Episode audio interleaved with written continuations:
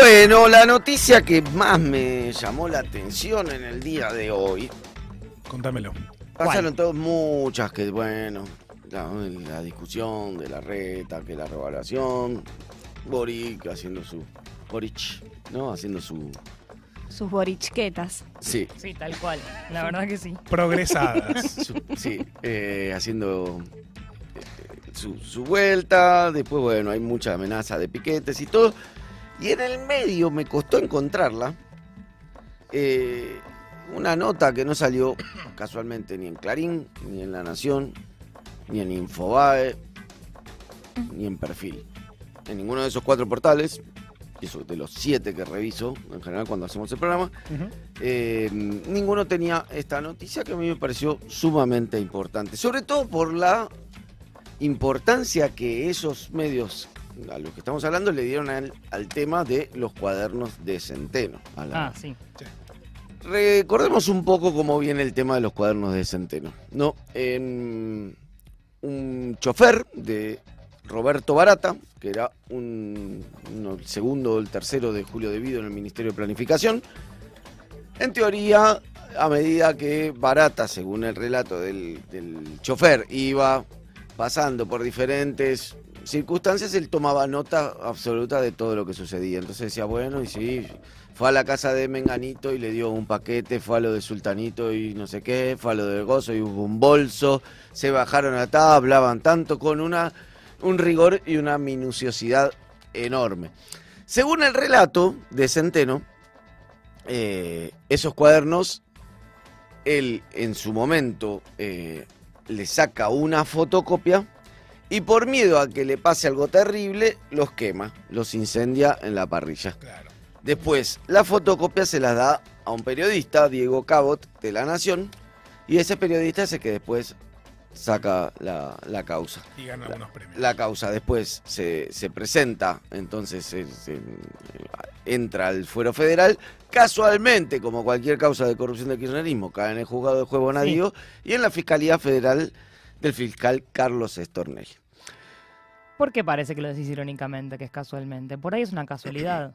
Hay gente que gana muchas veces en el casino y es aleatorio y qué. Es verdad, Bueno, es verdad, La casualidad juega. exacto. Juega raro. No vamos a desconfiar Como ni de los sorteos del fuero federal para nada. ni de los sorteos de la Conmebol. Son dos cosas que no hay que desconfiar. Para nada. Bueno, la cuestión es que empieza la investigación, la investigación apunta a muchos funcionarios, empieza a apuntar hacia empresarios también. Claro, obviamente en casos de corrupción siempre hay gente que pone plata y gente que recibe plata. Si hay un corrupto, hay un corruptor. Exacto.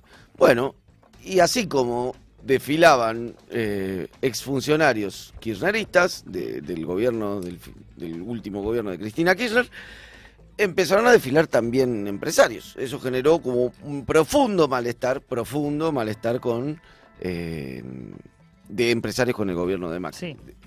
Muchos, hubo muchas denuncias durante ese periodo de eh, cierta, ¿cómo decirlo?, extorsión por parte del fiscal Stornelli. Es decir, como interrogatorios que no eran grabados, no había presencia de secretario en su momento, denunciaban aprietes, pedido de coima, denunciaban que había como una especie de apretada generalizada que de hecho es un poco lo que después, cuando se devela el caso de eh, Marcelo D'Alessio, el espía, se empieza como también a, a ver que había una operatoria medio similar, en donde había en algún punto una idea, ¿no? De, de- digamos, de eh, judicializar a exfuncionarios kirchneristas, pero en paralelo también de sacarle un mango en la volteada a empresarios de forma privada, ¿no? Claro. Eso era un poco lo que pasaba con, y lo que denunciaba Echevere, que era, bueno, justamente un empresario que denuncia la extorsión de, de Marcelo D'Alessio. Bueno, ¿qué es lo que pasó en estos últimos días, el viernes puntualmente? Hay en judicialmente esos cuadernos, en teoría después que se había que había quemado Centeno, aparecen. Ajá. Aparecen milagrosamente. Esos cuadernos están guardados en el Juzgado Federal 7 en Comodoro Pi. Y no fueron sometidos a ningún tipo de pericia ni nada. O sea, no. Unas pericias. ¿Qué tipo de pericias? Por ejemplo, caligráficas para ver si una misma persona escribe Claro. o, o más de una persona, si hay correcciones, si hay enmiendas, si hay notas agregadas o no, cualquier cosa razonable que hubiera derivado en la eh, una investigación lógica y absolutamente natural en el sentido de decir como, bueno, pará, llegó esto, que es la pista principal, que en teoría une un montón de causas de corrupción, bueno, a ver si esta pista es genuina o no, Sí. si fue escrita por Centeno o no, si había una narrativa común en cuanto a esos cuadernos o fueron distintas formas de escribir, bueno, etcétera, etcétera, etcétera. Tal es así que uno de los dos de los empresarios eh, involucrados en esto, uno es Gerardo Ferreira de Electroingeniería y el otro es eh, Lozón, ¿no? que es expresidente de Albanesi Sociedad Anónima, Armando Lozón, o Lozón, la verdad que no sabría decir, ordenan, como el juzgado no ordena, no, ni el juzgado, ni la Cámara Federal, ni en la Fiscalía, por supuesto, de Stornelli, que continúa en funciones, hay que recordar, pese a toda la vergüenza y el escrache institucional que significó la causa de, de- del espía Marcelo D'Alessio, bueno, mandan a hacer una pericia privada.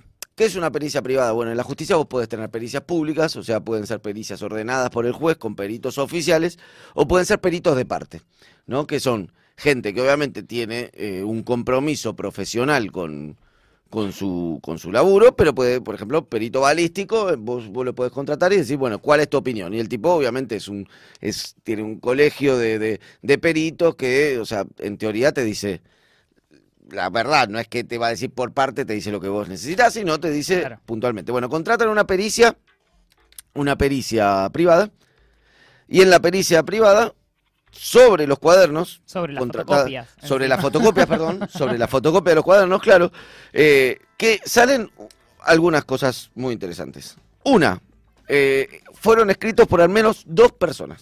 Ok. No hay una persona, no hay una Pero persona, puede sino- haber dos arrepentidos. Quizás Eh, era, Turno día y turno noche los choferes. o quizás el chofer del chofer. Claro. O por ahí, te, por ahí el chofer contrató un, un, un escriba. escriba. ¿no? Ah. Ghostwriter. Sí, Exacto, un un, ghost- un ghostwriter. Exacto, era como Piglia, ¿no? Como Ricardo Piglia, que, Ey, ¿qué tirá? que, bueno. ¿Qué tira bueno, eh, dos personas al menos después eh, le encontraron adulteraciones y tachaduras de nombres, lugares, direcciones y fechas. ¿Mm? Pero además ni un parcial del CBC te dejan pasar con una fotocopia No. tachada. No, exacto.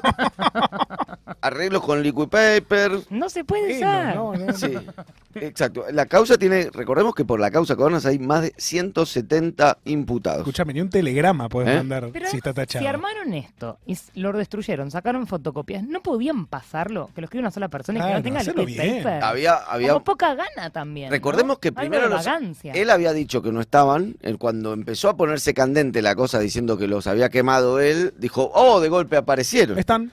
Diantres aparecieron ahí. Bueno, cuando escuchá lo que encontraron, porque en las conclusiones del informe de esta, Mm. de esta pericia de parte, dice, le encontraron más de 1.600 alteraciones del texto original, Buah. 1.373 sobrescritos y 195 correcciones con liquid paper y 55 enmiendas o testados. ¿eh? Testados es como, ¿viste? Cuando dibujás, cuando Sí. agarrás, redondeás la palabra para que. Dibujo que mientras hablas por así. teléfono. Sí, exacto. ¿Eh? Sí. O sea, un papelón. O sea, un bochorno, Sí.